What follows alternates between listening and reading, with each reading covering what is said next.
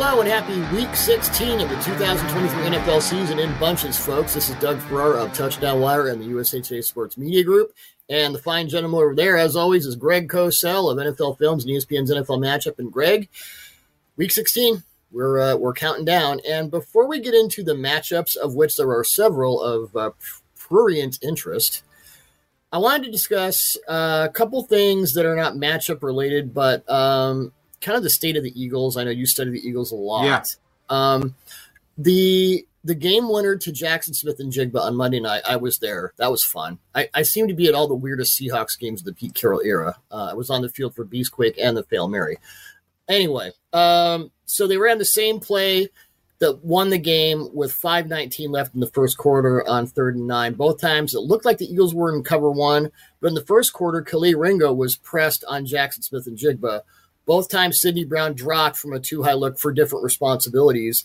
Uh, but Drew Lock said after the game that he and Shane Waldron had talked about, okay, we got that look. It was a, a backside slant to Metcalf on third and nine. They got eight yards. He didn't convert. But Waldron told Lock, yeah, if you see the corner kind of squatting on the sticks next time, which Bradberry did, go for it. And they went for it. So just your thought, we discussed this yesterday, kind of what you saw from those two plays.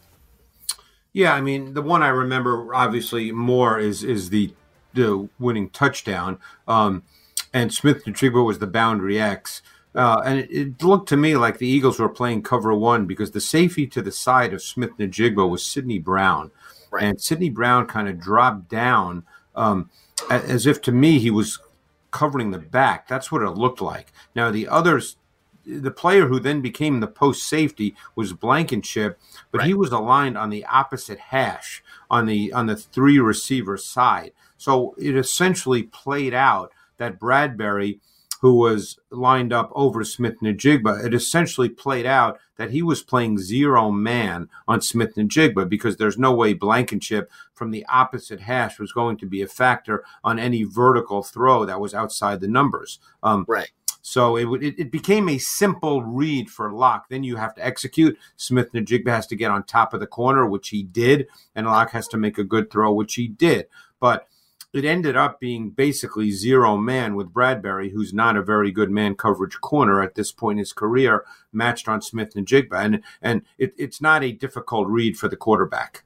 Right. And Bradberry's to me has always been a better zone corner, but I found it I know on the third and nine play, uh, Brown, he dropped down on that play as well, and it looked like he was flurrying more toward Kenneth Walker. So that definitely, okay, the back is your guy. It almost, I, I see what you're saying about uh, covering the back. It almost looked more like a robber, like you're dropping down, and okay, that's interesting. As you said, it, it didn't work out fortuitously for them.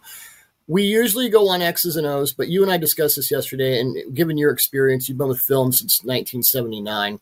Something Jalen Hurts said after the game and I don't want to, you know, I don't want to get macro about this, but when he says in a post game press conference, I don't think we were committed enough.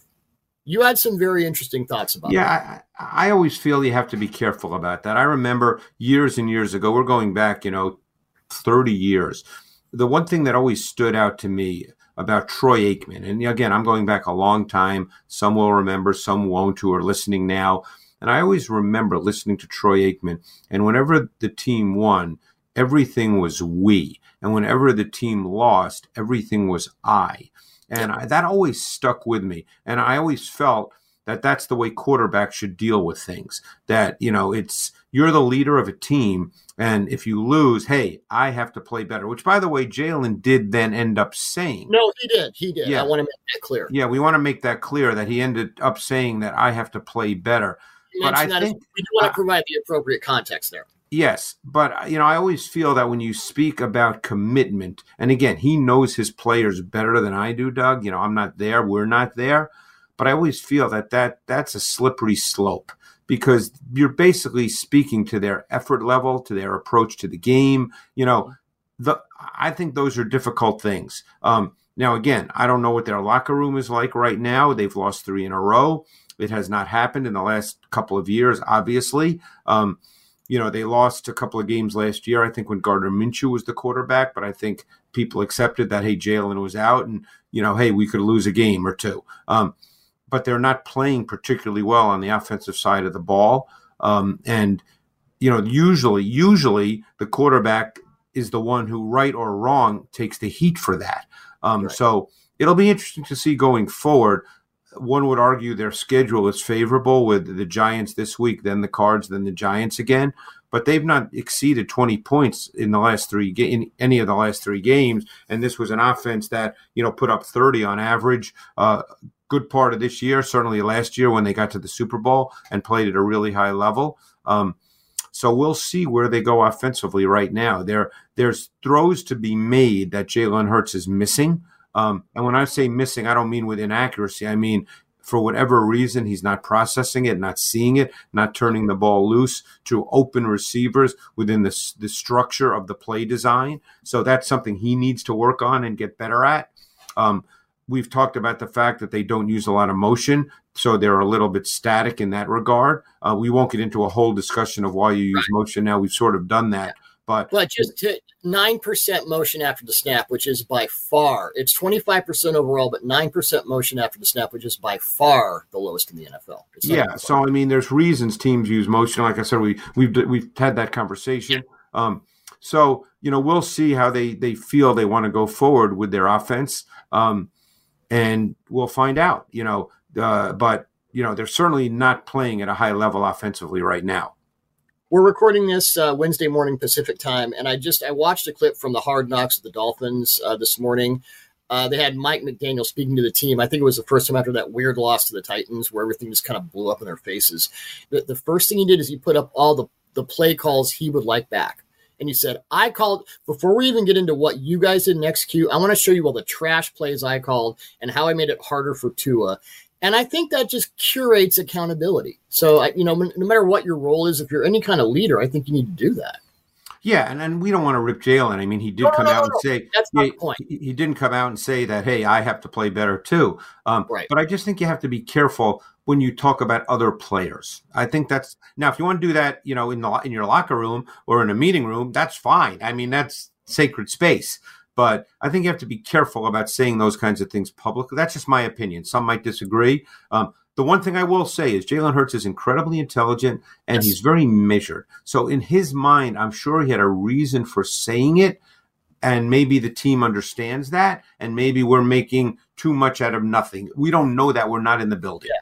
Well, a couple things. I, I think it's it's one of those things where and Mahomes has done this a couple times this year, and Mahomes has also always been very measured and, and, smart about what he says. Sometimes you're sending a subtle or not so subtle, just sort of call to your whole right. team. Um, you know, uh, I remember Marshawn Lynch was always like this. Like I was in the locker room for uh, the, the Beastquake, and he couldn't get out of there fast enough. But if he made a mistake, he would sit there and do chapter and verse in his locker for 20 minutes. It was always with Marshawn. It was, we did something great. I messed up. So again, it's, you know, and it's not that Jalen Hurts or yeah. So my guess is it was very measured because, as I said, we were dealing with a really intelligent young man, yes. incredibly thoughtful. Um, and and he's incredibly serious about everything he does. You know, he's not one of those, hey, let's have fun for the sake of having fun. He's he's really thoughtful. Um, so my guess is it was it was meant to be said for a reason that we probably don't know because we're not in the locker room. Well, you know what else is fun, Greg? Winning. And yeah. Yeah. So. Well, they have to start doing a little more of that. Yep. So uh, this is not a, a, matchup per se, but I had to talk about it because the more I watched the tape, the Buffalo Bills against the Chargers, which you know, not a great week to have a bad run defense. Good lord. So generally speaking, Greg, with Josh Allen complete seven to fifteen passes for ninety four yards and a touchdown against a team like the Cowboys, you do not expect a 31 to 10 win in Buffalo's favor. That's what happened. And the Bills' run game is worthy of our attention. They ran by design against the Cowboys on 71% of their plays, the highest rate for any team this season. And through the first 14 weeks of the season, the Bills ran the ball 81 times with two tight ends on the field, which ranked 23rd in the league.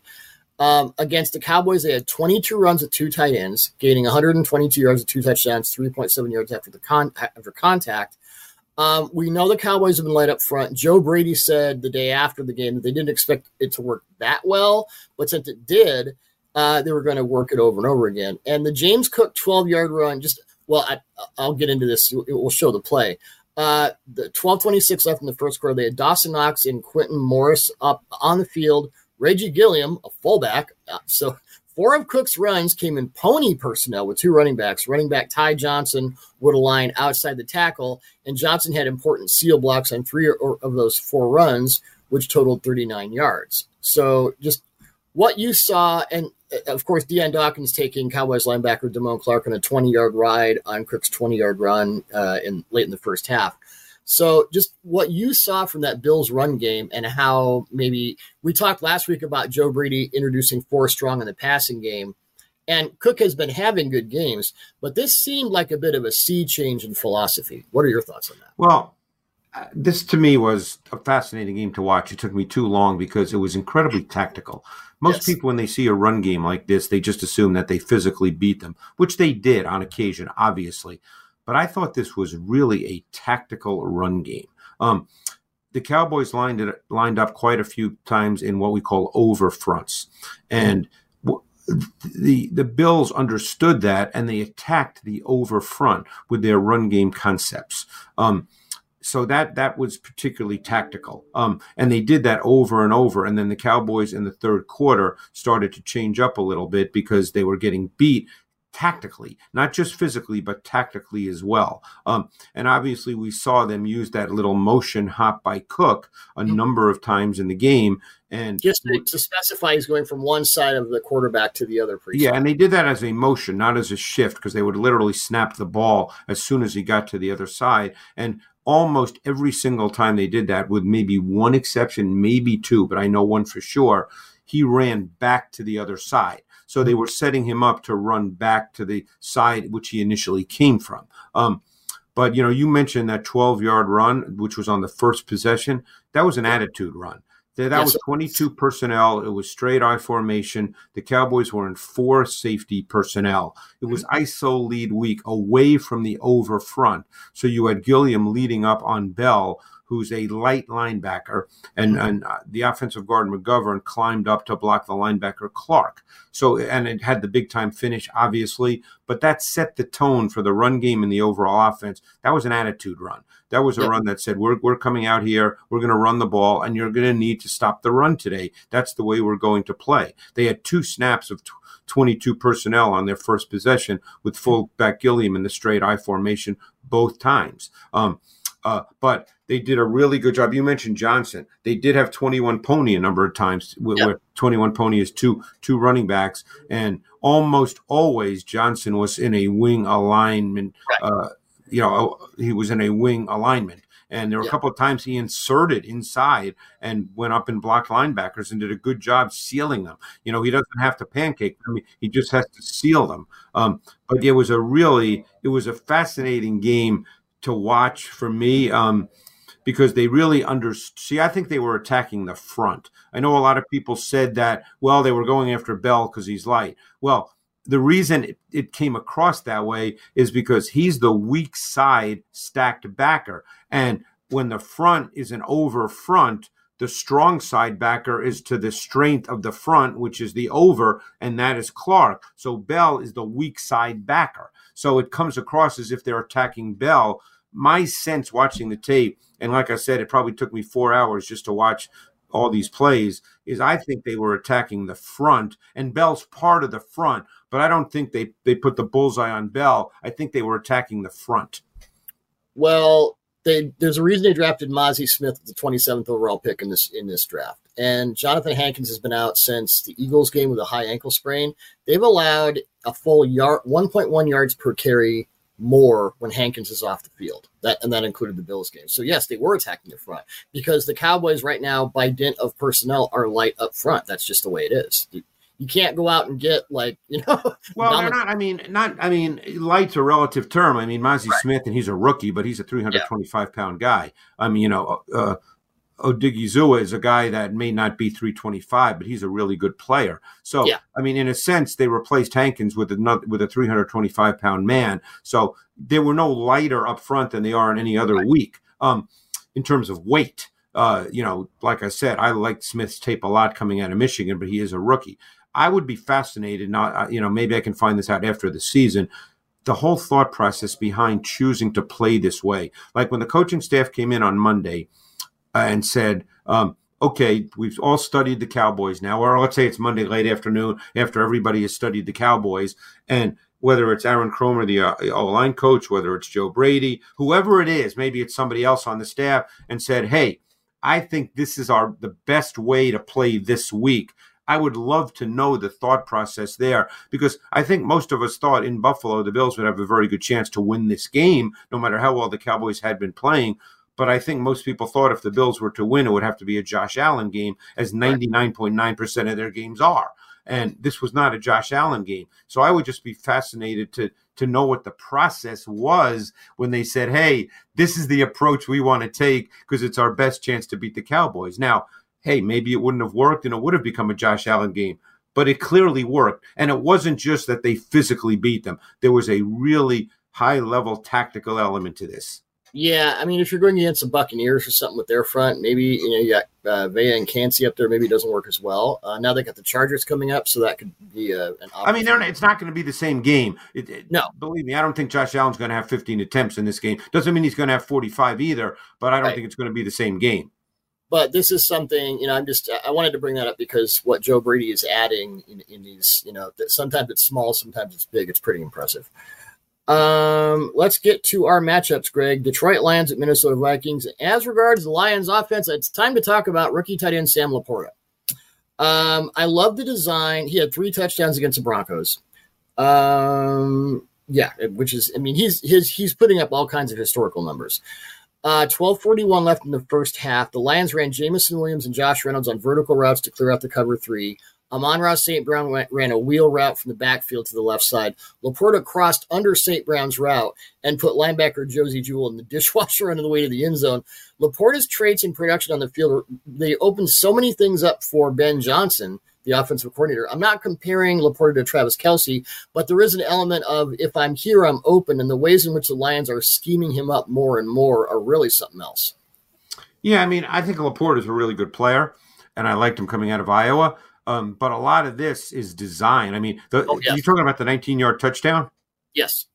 Yeah, I mean, that was a beautifully designed misdirection concept. Um, exactly. You know, which had a throwback element. You know, the route combination that you talked about a little bit there, the, the spacing was so precise the, the, with the result that Jewell was caught as the only defender who could defend LaPorta on the shallow crosser, and his eyes were not on LaPorta because of the way everything had played out. So it was again, Brown, right, going up.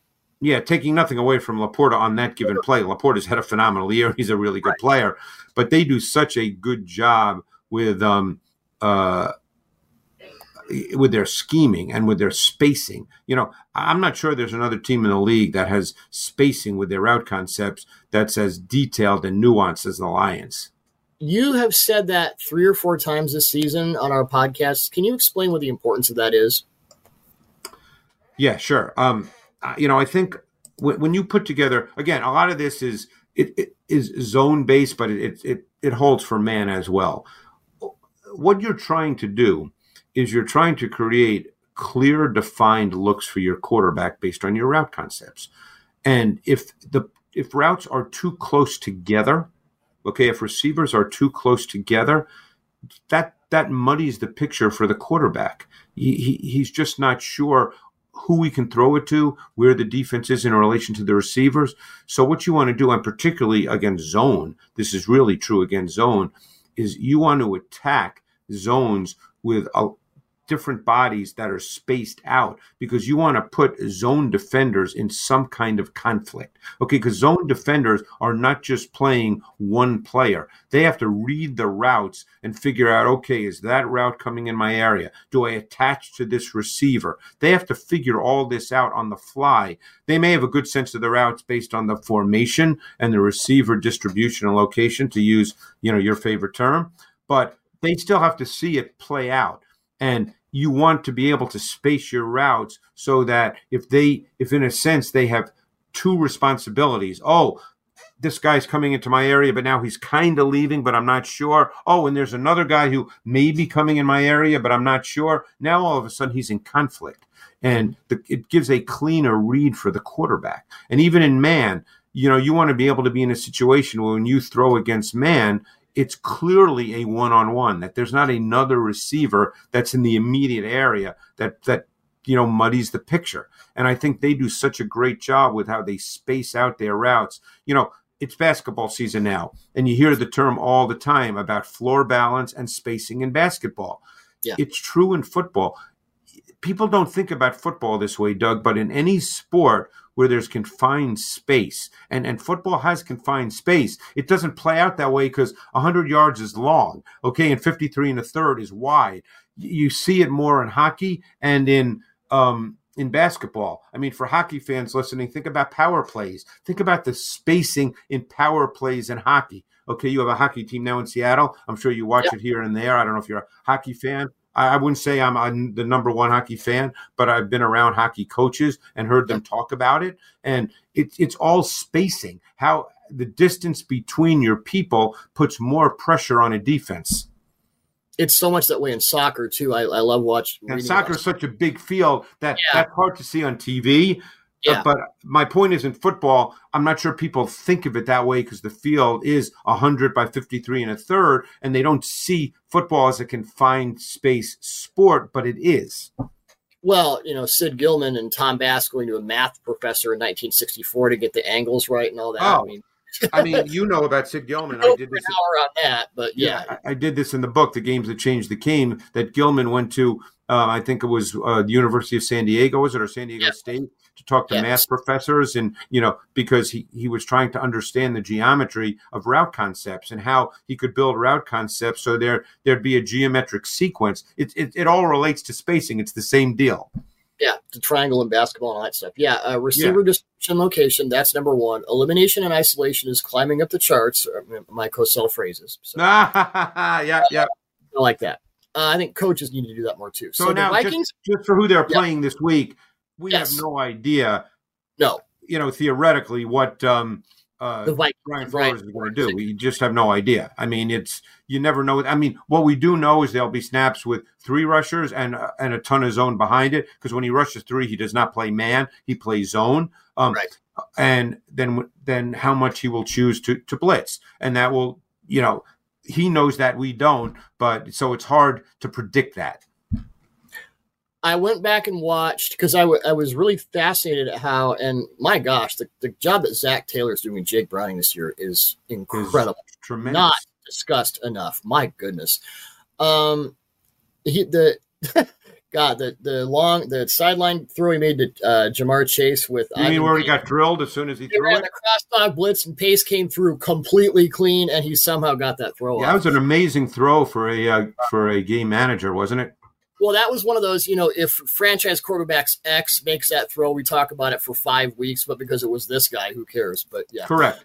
You know, the one thing that I will say is the last two games they have really um, gone to far more 12 personnel. The Bengals Yes. were a heavy 11 personnel team. They lived out of 11 personnel pretty much all year long. The last two games, and again, Zac Taylor's not going to make a public announcement. It's easy to say it's a function of Browning. It may be, it may not be. We don't know the answer to that, but they've certainly played the last two weeks uh, a lot more out of 12 personnel. Well, let's get him on the phone. Hey, Zac, what's going on? Tell, tell us all your secrets. Um, one thing I noticed from that game, um, and and spinning it forward, Jared Goff has a passer rating of 82.5 against six or more pass rushers this season, and a pass rating of 87.0 against three or fewer pass rushers. Goff also has a passer rating of 116.7 against pressure of any kind. This offense is designed for him to get the ball out when he needs to, and there's generally somebody schemed open. And I wonder if with the Vikings, if you can sort of outlast all their crazy coverage stuff and God knows what's going to happen with the fronts, if you can get to two seconds, do you then have the advantage because so much of this stuff happens right at the snap? Well, I think what you want to do is, as we know, most of the things that the Vikings do, as with almost all teams, come do not come on first down. I mean, they're a big nickel defense. That's their that's what they play because they play with three safeties on every snap, and then ob- obviously when they go, um, you know, if it's third and long, you know, they bring other people in and their sub, but but their base defense is big nickel.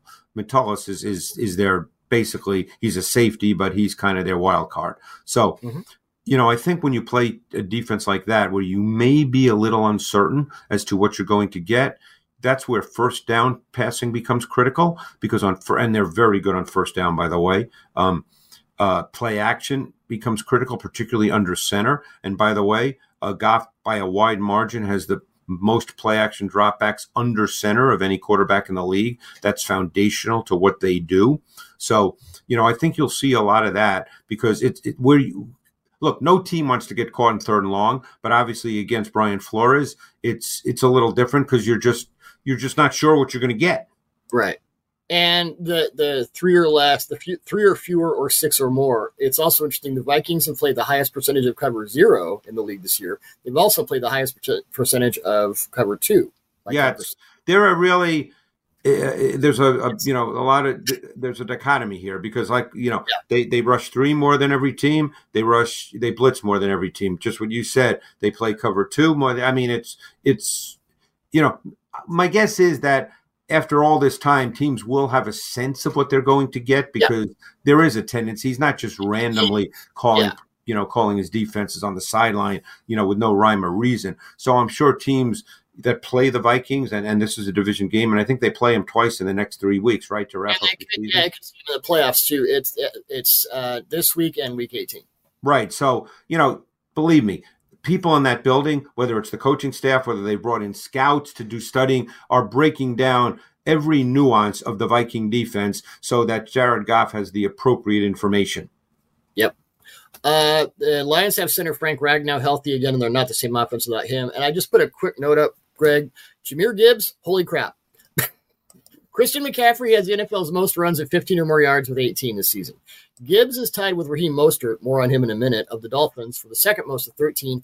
And Gibbs has that on just 139 carries. Basically, every time you, you hand him the ball 10 times, one play could be a house call. So now you've got like four guys playing, you know, God knows what levels of four strong. And oh, yeah, there's this guy in the backfield is pretty good too. This is a tough go for any defense. Yeah, well, it's funny because I remember two summers ago, uh, Gibbs had already announced he was transferring to Alabama, but he had played at Georgia Tech the year before and I was watching his tape, you know, from Georgia Tech because I, you know, I don't know why, you know, I, I randomly in the off season watch a lot of guys who.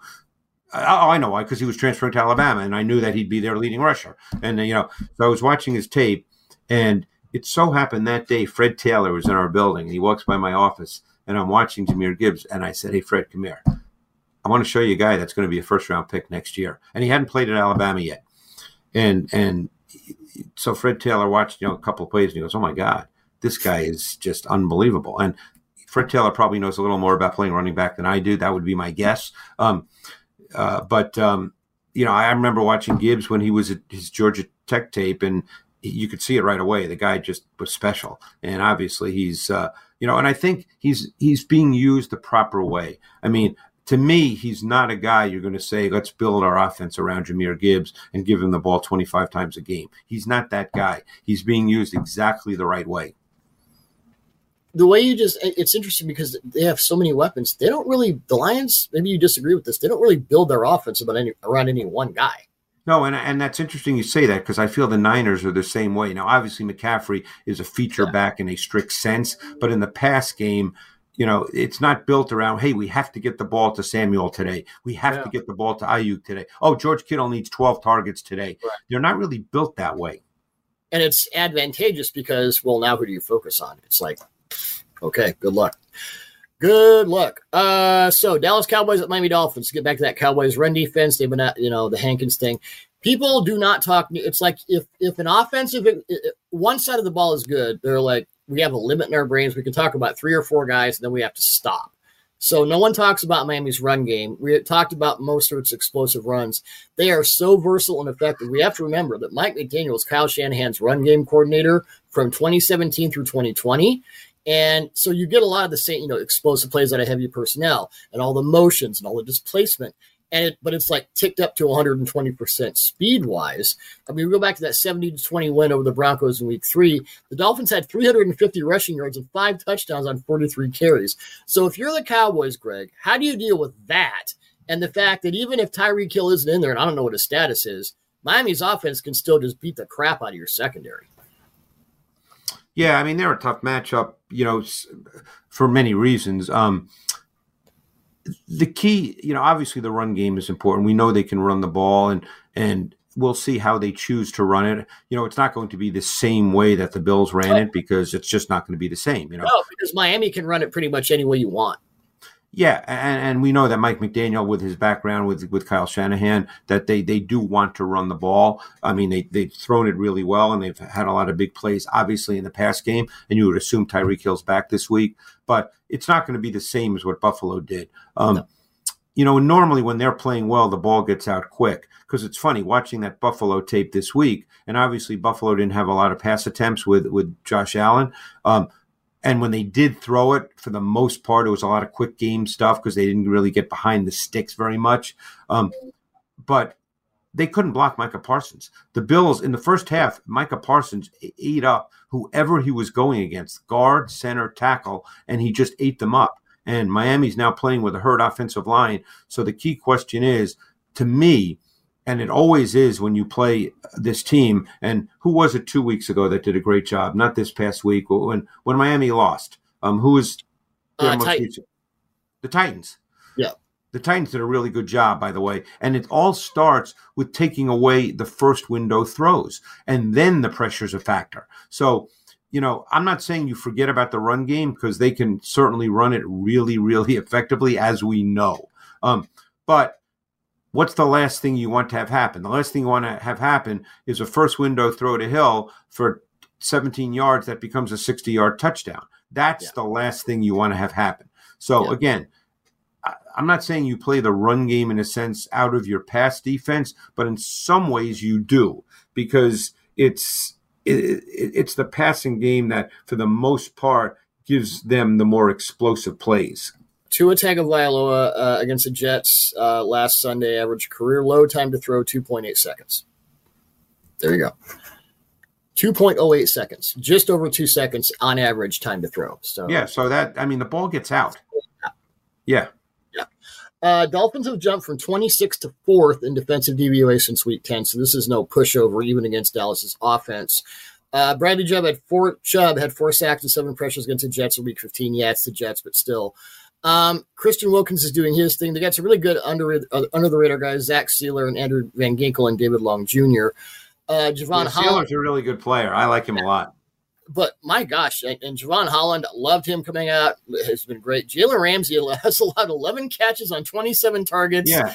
No touchdowns, three picks, two pass breakups, and an opponent pass rating of 19.9 the NFL's lowest among cornerbacks playing at least 20% of their And I think though the thing that's overlooked about Ramsey by many because, you know, he really hasn't played a ton of man coverage the last number of years because of the teams he's been with, not being high percentage man to man teams, but he is a great zone coverage defender. Yes, he is. He may yes, be as good a zone coverage corner yes. as there is in the league with his ability to understand routes, route design, route concepts, how to how to manage the conflict that that routes can put you in. You know, I mean, he is he's a master at it. He's he's as good a own defender as there is in the league, and we know he can line up and play press man if need be.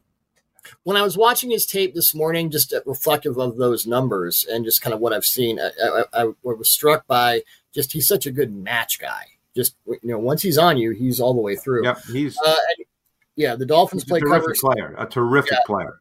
Dolphins play cover six, uh, 26.3% of their snaps. No surprise with Fangio. That's number one. So then you have, you know, this side and this side. And Ramsey isn't a traveler, but he did more against the Jets, and they were lining him up more with Garrett Wilson. So I wonder, like, is the plan for him to be on Lamb or is it on Ferguson, who's become a lot more of a threat? I don't think he'd be on Ferguson, but that's just my opinion. Yeah. Um, I mean, Ferguson's but, the tight end. I don't think they're going right, to put him on Ferguson. Right um, but just in general, like what the plan will be. Well, the, the thing about Lamb too is the Cowboys use Lamb. He moves around a lot, and he's their motion receiver. So, unless they are going to commit to Ramsey as a true matchup corner, which I don't believe they will, but you know, hey, Vic Fangio certainly knows more than I do. Um, well, I, I think believe- he before the Jets game, I think he traveled like five percent of his snaps, and it was like twenty five against the Jets because I think they wanted him on Garrett. I don't think they're going to. You know, that has not been the way they've played since they got Ramsey. That has right. not really been their mo. That may have been an exception. I don't know. Yeah, uh, we'll it see. was. Yeah, uh, certainly. Uh, final matchup, and we have to go quick against the game of the year. Good God, that's all right. We, we're good. Baltimore Ravens at San Francisco 49ers. You mentioned something on our phone call briefly I'd like you to expand on. Uh, you said, and it wasn't like a huge gap, maybe. You said you didn't think Lamar has played as well recently. Could you expand on that? Um, I, I think that, you know, just in terms of, of, of uh, it was two weeks ago in particular that I, you know, I didn't think he had a great game, but he makes great plays. And I mm-hmm. think mm-hmm. he's still a extremely comfortable player. Not every, you know, here's the problem we face, and this is what social media does. And someone's going to hear this and go, "Oh, you know, you're a hater." But you know, there's 17 games now. Not every quarterback plays great for 17 games. It doesn't mean you're a bad quarterback. Okay, I think Lamar overall this year has played at a really high level. I think mm-hmm. he's clearly a comfortable player within the, the Todd Monken offense. I think that he's clearly made a conscious effort to throw the football more from the pocket and not leave the pocket, and that's helped their their overall offense. It's it's it's just helped the pass game become better. Um, he still always has that parachute, the ability to run when he truly feels as if nothing's there, and he's still phenomenal at it. But he hasn't done that quite as much this year because he's let the offense work for him. And I right. think that's a good thing overall, particularly as he continues his career. Um, so is is he great every single week? No, but he makes throws. I mean, I thought the touchdown he threw to Likely this week was a really really good throw. It was a relatively tight zone window, and he stuck it right on him. You know, he's always going to make those special improvisational plays, but you know, people have to understand that no quarterback is great every single week. We can't get into a reevaluation of quarterbacks on a weekly basis. And to sure. say that he didn't play great last week, which he did not this past week, I'm talking about the week prior, you know, right. doesn't mean that he's a bad quarterback. You know, it, it it just doesn't work that way in the league. You can't be great every week. And the good thing, you know, that's the thing when you have a good team and they have a very good team. Their defense is really, really good. Now, losing Mitchell is going to be interesting because they don't have another back like him. But I'm going to bring up some numbers on that. That's a major hit. Yeah, but my guess is they're going to work through that and be okay, Doug. I know he's a major loss, but my guess is they'll work through that and be okay. Well, it's just this is this is Lamar in a nutshell, right? Because you had the kind of structured pass to Likely, the touchdown, and then the the pass that everyone's talking about to Likely, where I mean, he somehow gets out of like three sacks and makes that crossbody throw, and everyone's converging, and Dawuane Smoot is there like, how in the hell did you do that? So it's like here's the structure and here's the I don't even know what. Throw the cereal out and, and see what happens. That's that's Lamar. Yeah, um, and, and he can do that. So with Keaton Mitchell out for the rest of the season with torn ACL, I really hate this. What the Ravens, what do the Ravens do to keep the Gus Gus Edwards has been the other explosive back, but Mitchell was averaging 5.68 yards after contact on 47 carries this season. No other Ravens running back has over three. Just saying. It, it, I, I wonder how they're going to to you know, do, do they do more power stuff? Do they rely more on Lamar as the explosive element? Because because Edwards can make explosive plays in the run game. no question. It. We'll see, you know, and they'll they'll have a way to, to deal with this. And you know, and Lamar, who knows? Maybe they'll go back to Lamar being a little more of a design run game factor, where they do some more zone. You know, yeah. they'll they'll have ways to deal with this because of Lamar. I mean, he yeah. can do all these things. Sure. You know, he's an incredibly dynamic player. Um, so we'll see. You know how this goes forward. And it is a loss. We're not saying it doesn't matter, but I think they can figure this out. And I, I, I don't think it will be. Of course, if they lose this week, and they could, the Niners are really, really good, and they're, you know, they're on the road. Then people are going to say, "Oh, that, that's the reason," but it won't be the reason. They're, they're going to figure this out. Mm-hmm.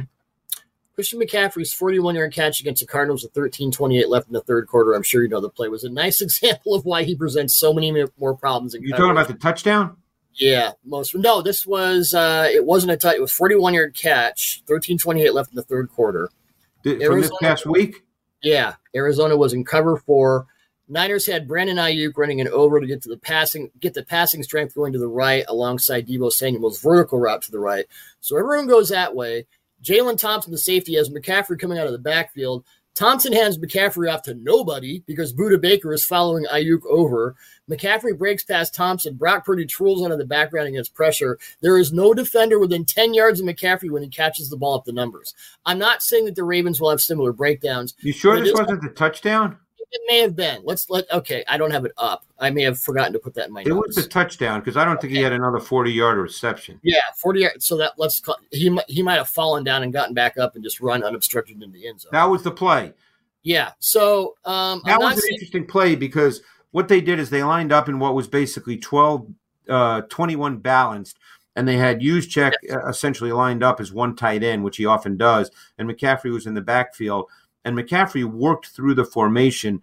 Um, he, he kind of ran, ran a wheel route, and I think because he came through the line of scrimmage, they just didn't account for him properly. Um, right. you know, but I I don't think that was it. It became a second reaction improvisational play because of um, the pressure that was immediately put on Right. Purdy up the middle by Lopez. So Purdy had to spin out to his left. But but I think that play was it was I think it was a designed rail route. You know, obviously once Purdy leaves the pocket, I think the defense gets a little discombobulated. But they did not react to him because he came through the, the line of scrimmage, and and defenses are usually not used to that. Well, the killer here is I'm watching it over and over, and I'm thinking, okay, so he goes to the second level, box safety, and Thompson's a good player since he came out of uh, Wazzu, go Cougs. Um, it's like, well, this could be a choice route or it could be an angle route, and he will demolish you with those. But in this case, he's just going upfield. So with McCaffrey, it's like I have so many options in my head trying to cover this guy. It's just ridiculous. And we, we talked about the Lions, and it, these are my notes. They line multiple people up all over the place with multiple potential responsibilities. And in McCaffrey's case, you can't think of him as just a running back flaring out. This guy is a legitimate receiver in addition to all the nightmares he presents as a back. It's just tough. No question. I mean, I think you know his his touchdown, his um, eight yard touchdown catch. Mhm. I think it was eight yards. Um, I think that's a really really good example of that because I think he's part of that progression. That wasn't oh he he's going to run an angle route as kind of a check down. He's part of that progression, and Right. uh, and I think you know they do that a lot with him, and they do that a lot in in the red zone. But obviously they can do it anywhere in, in the field as well. And the problem is you never know. it's just it's a problem. Um, so we'll put that play up as well. And the 41 yard touchdown. Hi, Doug.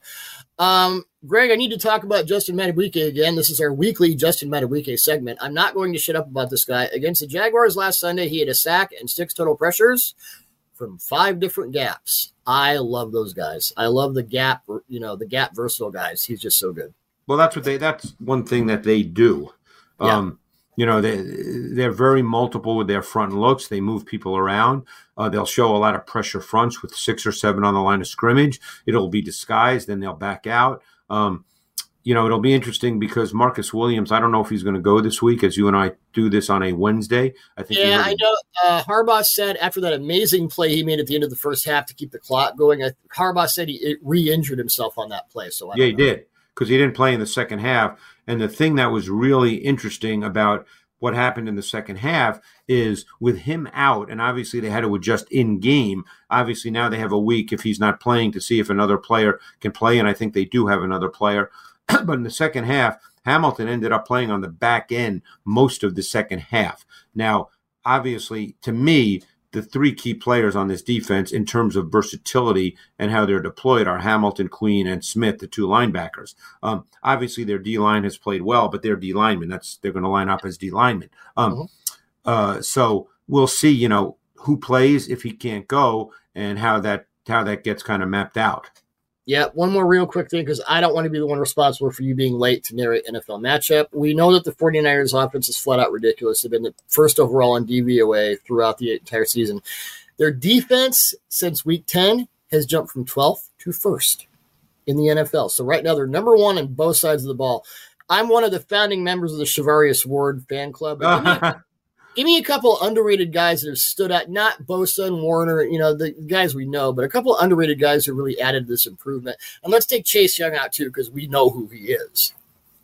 well, most people probably know about Greenlaw. Um, you know, Yeah. but I think he's a really good player as well. He'd be a number one linebacker on like 25 different teams. Yeah, I mean, he's a really, really good player. Um, you know, I think on their D line, and, and particularly it was kind of noticeable, I think, this week because Hargrave and Armstead were out. I think Givens is a really nice rotational piece for them. Um, you know, normally he'll play 15, 20 snaps a game. And He I think a guy that's They go to five man fronts. Is he kind of the nose? well, they don't really play a lot of five man fronts. Right, but if they do, yeah, okay. Yeah. Um, the other guy who's played a ton of snaps this year, and he's not a sacker, and it's why he's, you know, he was a fourth round, fourth pick in a draft at one point. But Clelin Ferrell has played really, really well for them, and he probably plays forty five percent of the snaps every single week. And he wouldn't be doing that. You know, a lot of people thought when they got Chase Young, oh well, he's going to sit now, but he hasn't. And and the reason he hasn't, obviously, is because they feel like he plays well, and I think that shows up on tape. Well, you have to rotate your defensive linemen these days. That's the way it goes. Yeah, and and he's I think he's been kind of a you know one of those sort of solid players, those core players that every defense needs. We've discussed this about the wow guys and how overcooked that gets. And would you rather have one wow guy or three really good guys? And ask the Carolina Panthers about that. Yeah. Anyway. Well, well great. You know, yeah. It depends on the rest of your team, obviously, yeah. too. Yeah. Um, if you're one wow guy away, that might be nice. So, Greg, as always, you're our wow guy. Uh, thank you so much, as always, and we'll be talking more X's and O's next week. Thanks, Doug.